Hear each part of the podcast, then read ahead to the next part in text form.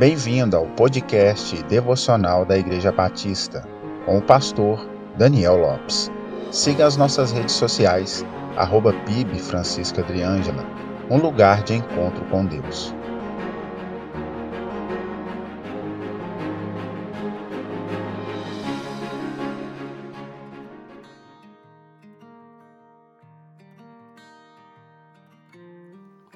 O ensino da mordomia cristã é algo que tem sumido dos púlpitos das igrejas e provavelmente isso seja fruto do caos teológico que estamos vivendo, onde se tira ou diminui a centralidade em Deus e foca no homem, como se esse pudesse excluir Deus de sua vida e ser o seu próprio Deus.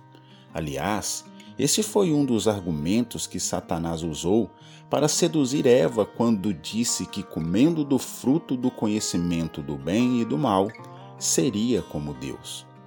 A mordomia cristã fala da nossa administração dos bens espirituais e materiais outorgados por Deus a nós.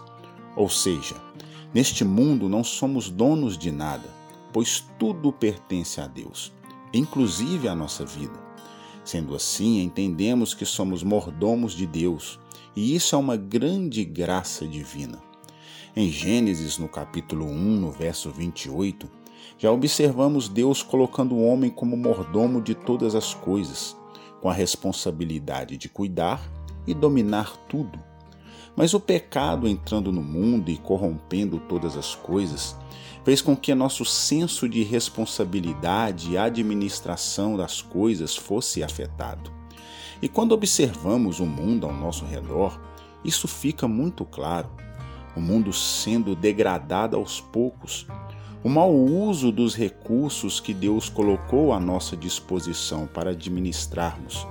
A desigualdade social que mostra claramente a falta de generosidade, a ganância e o pensamento individualista. E isso reflete também em nossa vida pessoal. Ao não usarmos os recursos que Deus colocou à nossa disposição para o bom andamento da vida. E nisso incluo a saúde, o trabalho, a família e os bens que estão à nossa disposição. Que o Senhor, através do seu Santo Espírito, nos ajude e ensine a sermos administradores responsáveis com os recursos para a nossa vida diária, como também com os dons e talentos para o bom crescimento da sua igreja.